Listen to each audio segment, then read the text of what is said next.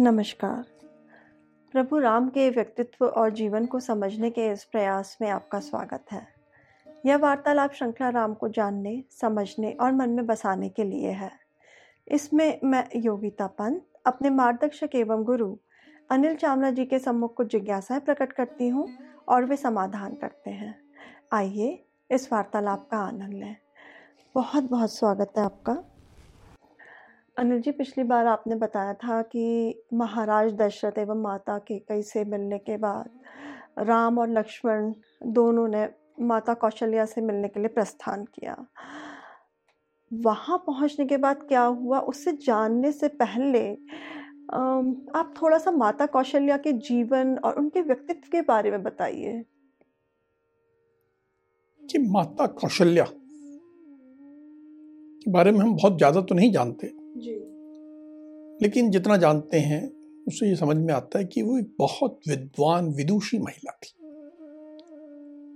वो महाराज दशरथ की पहली पत्नी थी।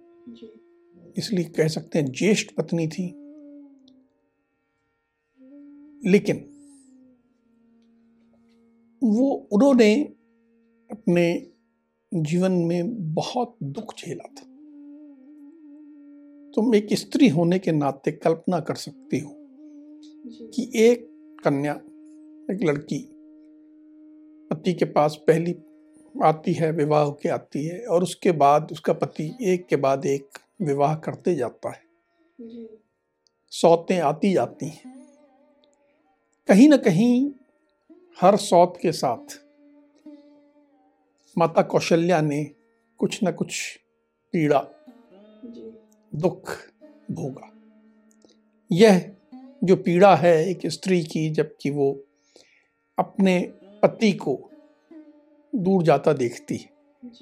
अन्य स्त्रियों के बंधन में बनता देखती है। ये बहुत पीड़ादायक है। और कहीं ना कहीं माता माता कौशल्या के अंदर अपनी सारे विद्वत ज्ञान के बावजूद कहीं ना कहीं पीड़ा थी कष्ट थे। और इन सब कष्टों और इनके साथ वो धीरे धीरे बहुत एकाकी हो गई थी, अकेली हो गई थी। और इसके कारण कहें या वैसे कहें, वो अपना पूरा समय पूजा, पाठ, मंत्रों मंत्रों का पाठ करना, मंत्रों का जाप करना, देवताओं को तर्पण करना इस सब इस तरह के अनुष्ठानों में पूरी तरह अपने आप को डुबोए रहती पूरी वाल्मीकि रामायण में। राम ने कहीं पूजा की हो ऐसा उल्लेख नहीं आता लेकिन माता कौशल्या लगातार यही करती थी। और उनकी जो व्यक्तित्व है उसको समझने के लिए दोनों भाव समझने होंगे। या तीन भाव कह सकते हैं। पहला उनकी विद्वता दूसरा उनके अंदर जो कष्ट थे और तीसरा ये जो वो पूजा पाठ करती थी। इस तरह करके उनका व्यक्तित्व था। अब माता कौशल्या जो है, वो तो अनजान थी, उनको जानकारी नहीं थी कि राम जी के साथ क्या हुआ है।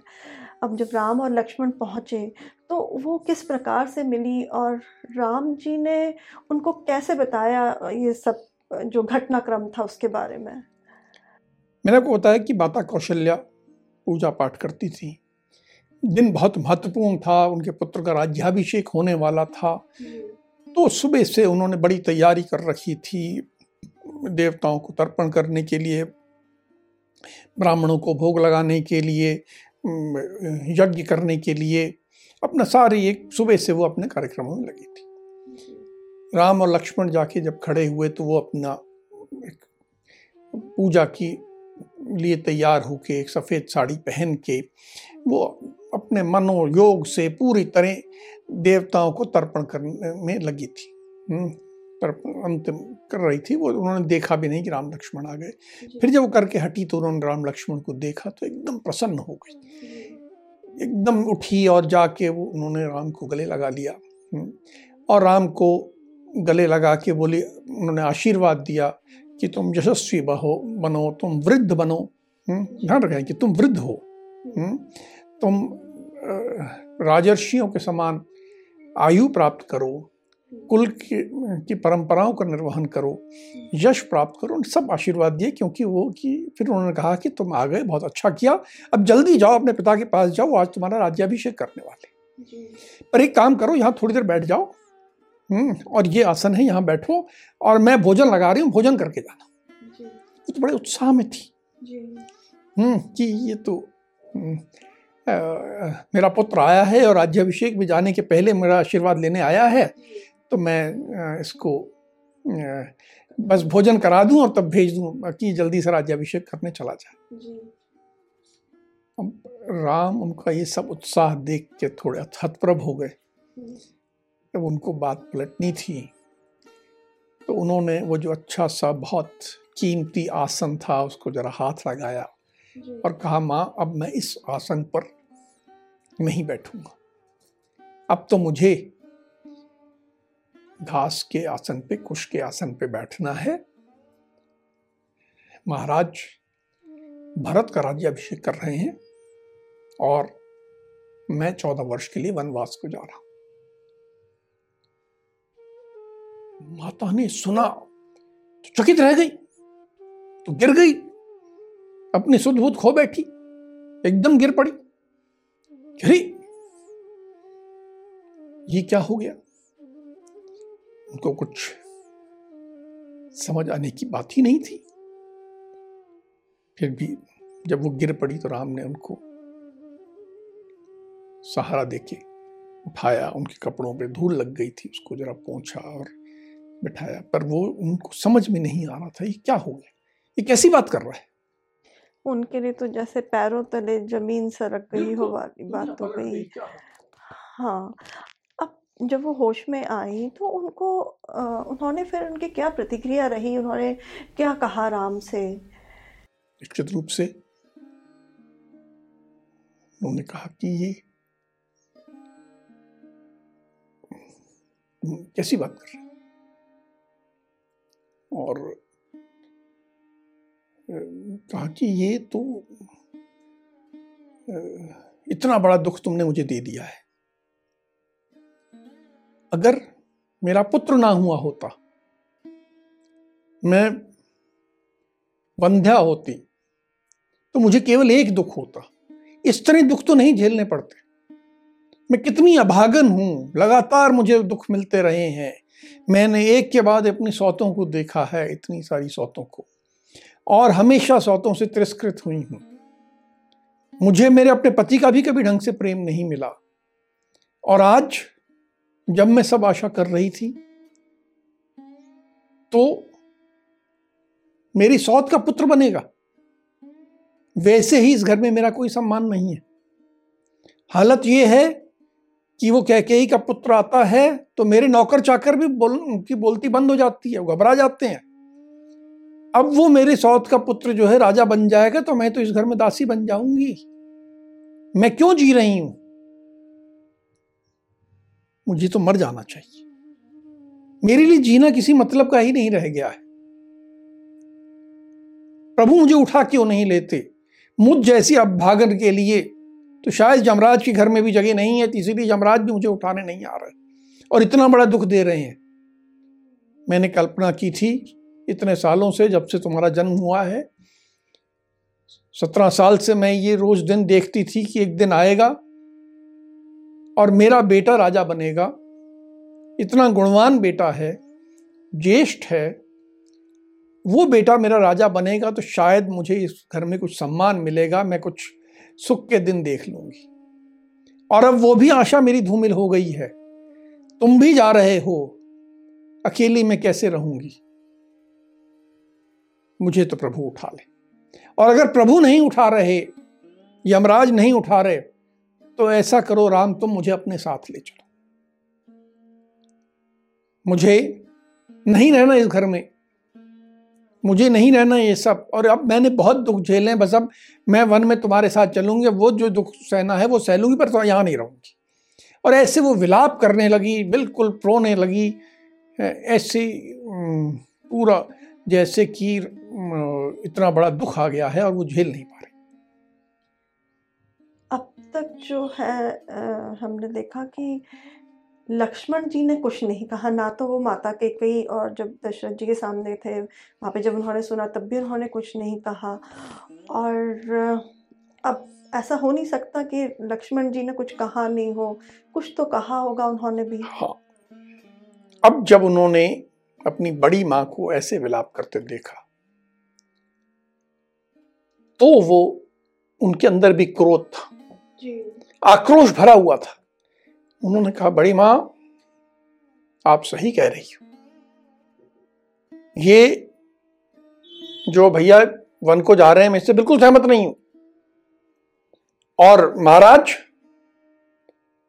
वो तो बूढ़े हो गए और बूढ़े होने के बाद भी काम वासना में लिप्त हैं, और उस केके के मोह जाल में फंसे हुए हैं। ऐसे पिता की बात मानना कोई ठीक नहीं है। और कोई डरने की बात ही नहीं है। राम से कहा, भैया, आप जो हैं, धनुष उठाएँ, मैं आपके साथ खड़ा हूँ और जो सामने आएगा, हम उसे मार देंगे। कोई मोह नहीं करना है हमें। यहाँ तक कि यदि पिताजी भी सामने आ जाएँगे तो उनको या तो कैद में डाल देंगे या हम उनकी भी हत्या कर देंगे। भरत आएगा तो उसको भी मार देंगे। अयोध्या का कोई व्यक्ति सामने खड़ा हो जाए हम उसको खत्म कर देंगे। अयोध्या मनुष्यों से खाली होती है तो हो जाए पर मैं यह अन्याय नहीं होने दूँगा। और आज मेरे इस धनुष और मेरी इस तलवार और हमको जो अस्त्र शस्त्र महर्षि विश्वामित्र ने दिए हैं उन सब का समय आ गया। अब हम उनका प्रयोग करें और इस अन्याय का प्रतिकार करें फिर माता कौशल्या का क्या प्रतिक्रिया थी ये सब लक्ष्मण जी को सुनने के बाद मैंने तुम्हें कहा कि माता कौशल्या एक और तो विलाप करने वाली दुखियारी नारी थी जी। पर अंदर ही अंदर विदुषी भी थी जी। इतनी कठोर बात का जो लक्ष्मण ने कही उसका उन्होंने समर्थन तो नहीं कर सकती थी। उन्होंने कहा राम तुमने लक्ष्मण की बात सुनी। इसको सुनने के बाद जो तुम्हें उचित लगे वो करो। अर्थात धर्मानुकूल क्या है? निर्णय लेने का काम उन्होंने राम पे छोड़ दिया। खुद नहीं लिया। पर उन्होंने एक दूसरा तर्क दिया। देखिए मैंने कहा विदुषी थी। तर्क देने में बड़ी सक्षम थी। उन्होंने कहा तुम पिता की बात मान के जा रहे हो। पर तुम ये कैसे भूल रहे हो कि माता सेवा भी परम धर्म है उत्तम धर्म है? तुम्हें याद है ऋषि काश्यप ने अपनी माता की सेवा की थी और कितना उन्होंने उन्हें उच्च स्वर्ग प्राप्त हुआ था? माता की सेवा करनी तो चाहिए ही। मैं यहाँ दुखियारी हूँ और तुम छोड़ के जा रहे हो। और वो भी मेरी सौत की अधर्भ युक्त बात सुन के। ध्यान रहे कि पिता की आज्ञा नहीं थी। जी उन्होंने कुछ कहा ही नहीं। कहा ही नहीं था। तुम मेरी सौत की बात सुन के मुझे दुखियारी छोड़ के जा रहे हो। ये क्या बात है? जैसे पिता पिता पूज्य होते हैं वैसे ही माता भी पूज्य होती है। और ये कहीं उचित नहीं है जो तुम कर रहे हो। मैं तुम्हें वन में जाने की आज्ञा नहीं दूँगी। और यदि तुम जाओगे तो मैं प्राण त्याग दूँगी। और यदि मैंने प्राण त्याग दिए तो तुम माता की हत्या के दोषी होगे। और बिल्कुल वो माता की हत्या वैसी ही है जैसे ब्रह्म हत्या होती है। इतना बड़ा पाप तुम्हें उठाना पड़ेगा और तब तुम जाओगे, इसलिए सोच लो और ये मत करो। तुम यहीं रुको। जैसा भी होगा, हम साथ में रहेंगे, तुम मेरी सेवा करना और हम गुजर हो जाएगा। पर वन में जाने का तुम्हें मैं स्पष्ट रूप से मना करती तो ये ऐसे कठिन कह सकते तर्क के बावजूद माता कौशल्या के अब राम जी के लिए तो बड़ी असमंजस वाली बात होगी तो क्या कहा? देखिए यही तो जो धर्म चर्चा इसमें से उभर के आती है। कि वो भी विदुषी हैं और राम भी धर्म के ज्ञाता हैं। धर्म का तत्व समझते हैं। उन्होंने कहा माते मैं आपका अपमान नहीं करना चाहता। आपकी जो बात है वो अपनी जगह सही है। लेकिन पुत्र के लिए पिता के वचन को निभाना। यह परम धर्म कहा है।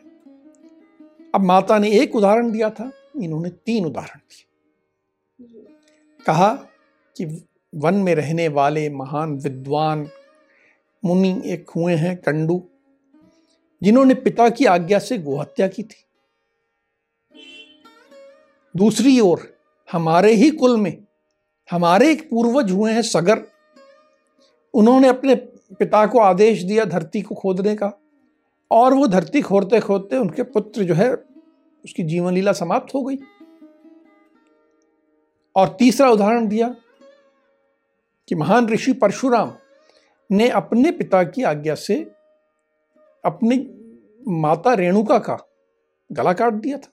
उनकी हत्या कर दी थी। तो हमारा जो सनातन धर्म है, उसमें पिता के वचन का पालन करना पुत्र का कर्तव्य है, पुत्र का धर्म है।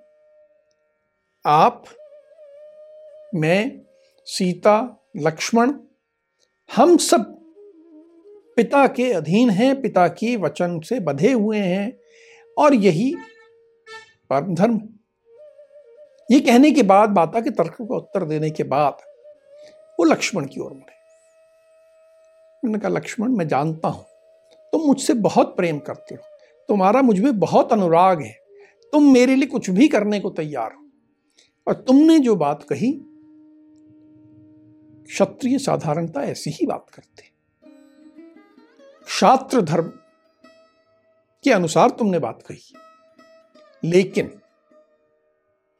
केवल शास्त्र धर्म को ध्यान में रखना और धर्म का पूरा हमें नहीं समझना, ये गलत हो जाएगा अधर्म हो जाएगा।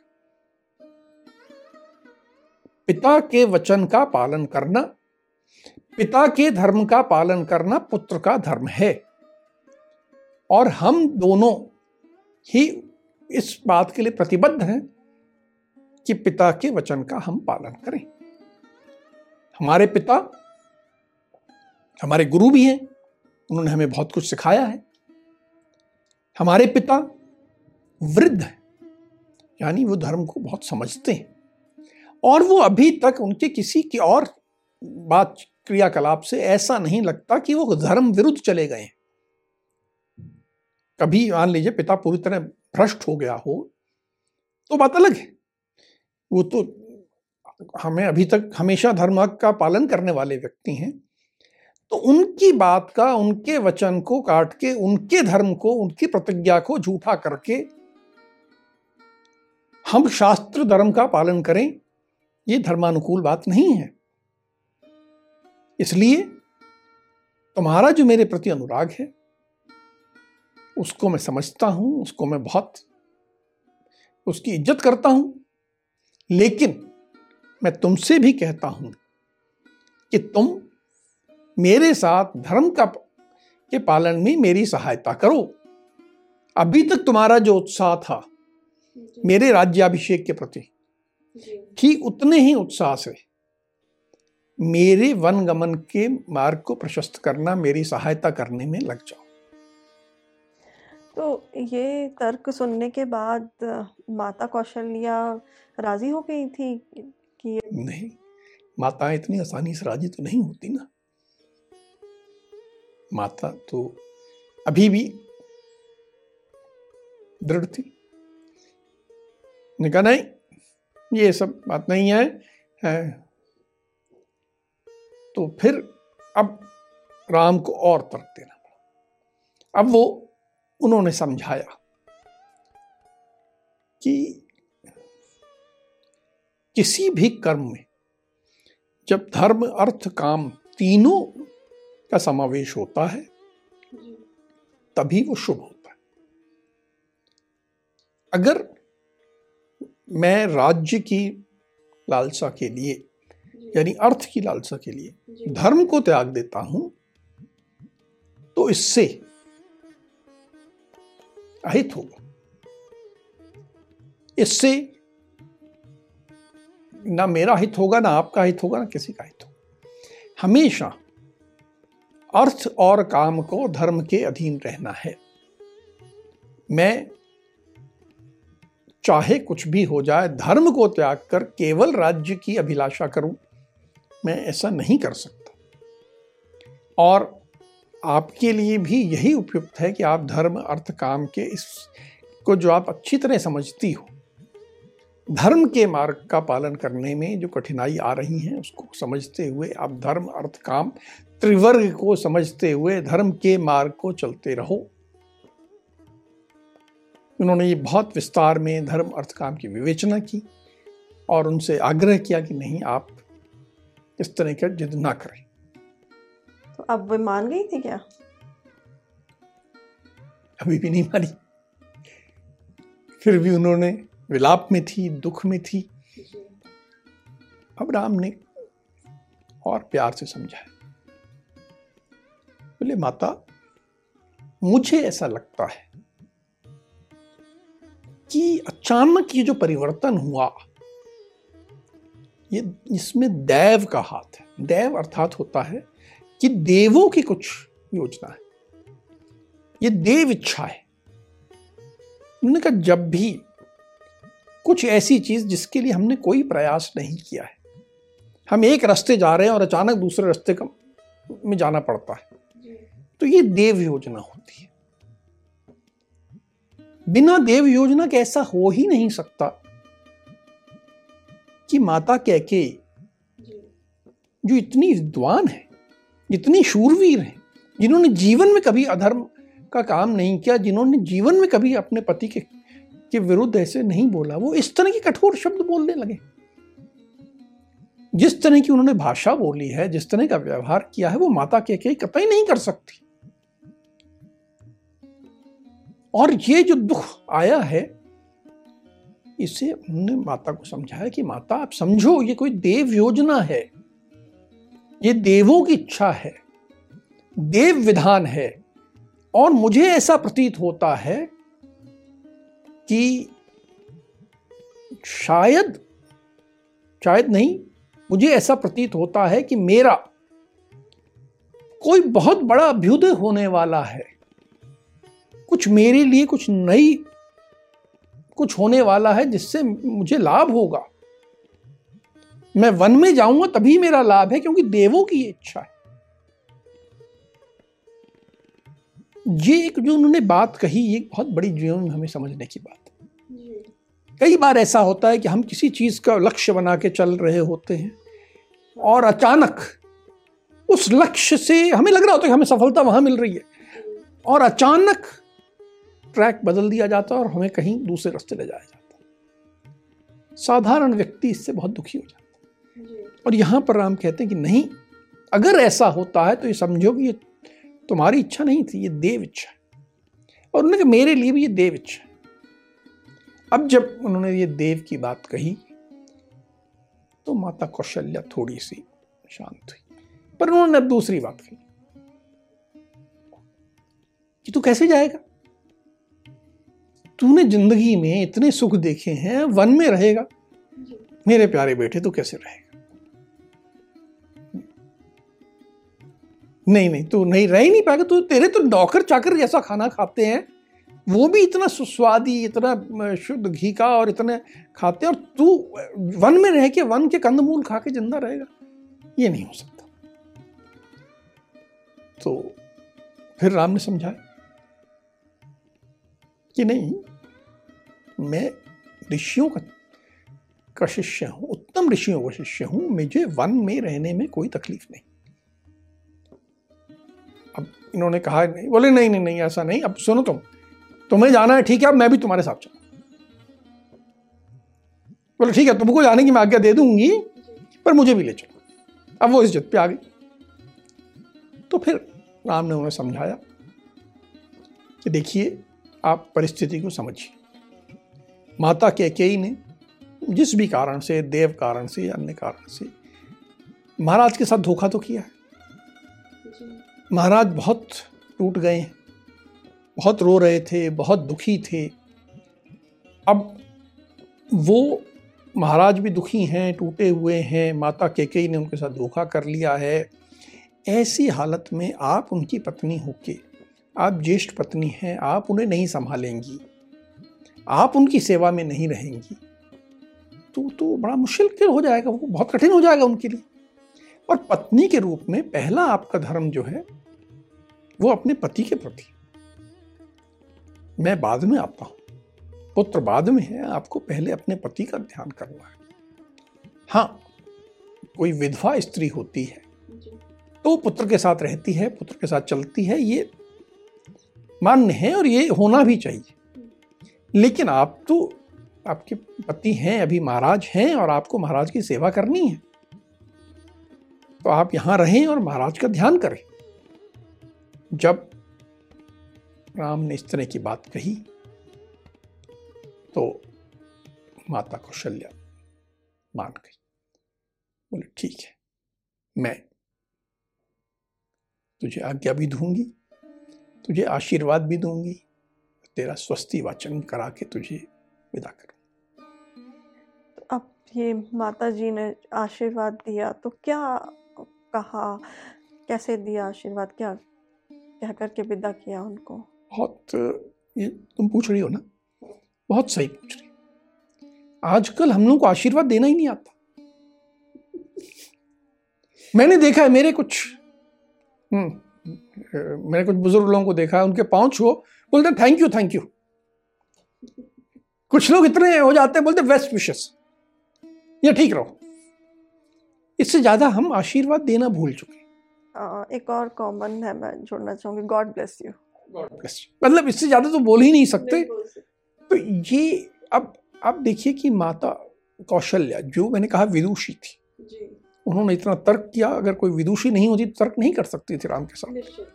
हम्म। अब उन्होंने बहुत विस्तार से आशीर्वाद दिया।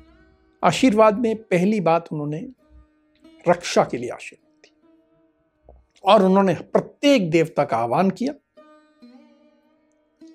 कि ये देवता मेरे पुत्र की रक्षा करें। ये देवता मेरे पुत्र की रक्षा करें हम्म, तुम्हारी रक्षा करें। यम रक्षा करें दिशाएँ रक्षा करें। यहाँ तक कि जो हिंसक पशु हैं वो भी तुम्हारे प्रति कल्याणकारी हो जाएँ और तुम्हारी रक्षा करें। हम्म, सबका नाम ले लेके यम रक्षा करें ऋषि रक्षा करें सब तरफ़ से रक्षा का आशीर्वाद दे दिया।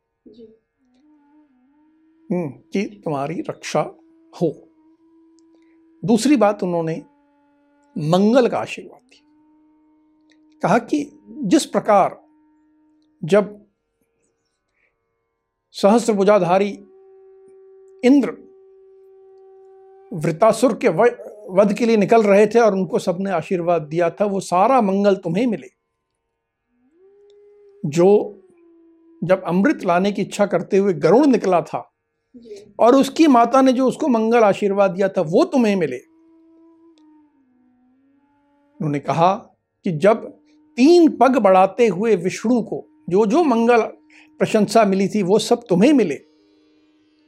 ऋषि, समुद्र, द्वीप, वेद, समस्त लोग और दिशाएँ तुम्हारा मंगल करें। और फिर कहा कि तुम जाओ, तुम्हारे समस्त मनोरथ पूर्ण हो और तुम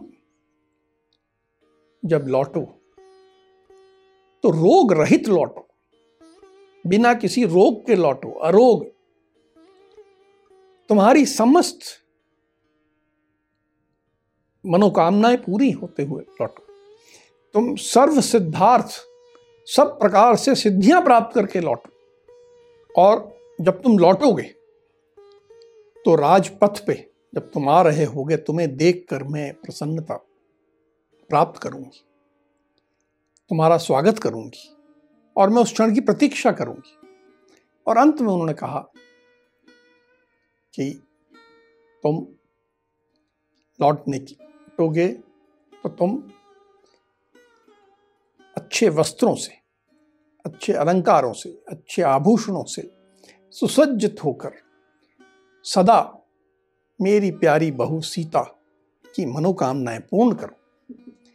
उसको ये कहने के बाद माता कौशल्या ने उन्हें टीका लगाया, उन्हें चंदन रोली से उनका अभिषेक किया, उन्हें गले से लगाया, उनकी परिक्रमा की, उनके मस्तक को सूंघा और हाथ से उनको पूरी भावनाओं से उन्हें आशीर्वाद दिया। राम ने भी अपनी माता कौशल्या के चरणों को दबाया और फिर उनसे विदा ली ये अनिल, जो जो आपने लास्ट आखिरी बात कही कि उन्होंने अपने बहू को बेटे को प्रेरित किया बहू का ख्याल रखने के लिए एक तरफ़ से, ये बहुत ही अनोखी बात कही आपने और ये हम सब के लिए सीखने वाली बात है। आज की चर्चा को हम यही विराम देते हैं। अगली कड़ी में राम के जीवन से जुड़े कुछ अनछुए पहलुओं के साथ हम दोनों फिर उपस्थित होंगे। राम राम। राम राम।